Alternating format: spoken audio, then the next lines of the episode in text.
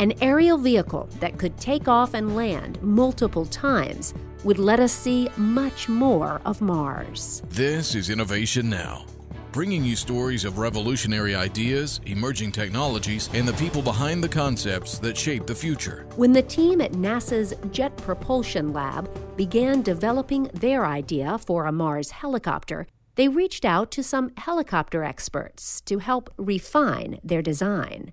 Here's Susan Gorton, Program Manager for the Revolutionary Vertical Lift Technologies team at NASA's Langley Research Center. The Mars helicopter is what's called a technology demonstrator. Its sole goal is to show we can actually do this mission. Flying on Mars is like flying at 100,000 feet on Earth. There's not much air. The rotor blades operate on air, so we had to have a very efficient kind of helicopter and small and lightweight to make it work on Mars.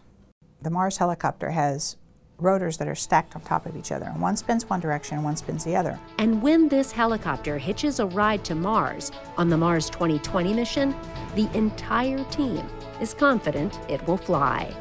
For Innovation Now, I'm Jennifer Pulley. Innovation Now is produced by the National Institute of Aerospace through collaboration with NASA and is distributed by WHRV.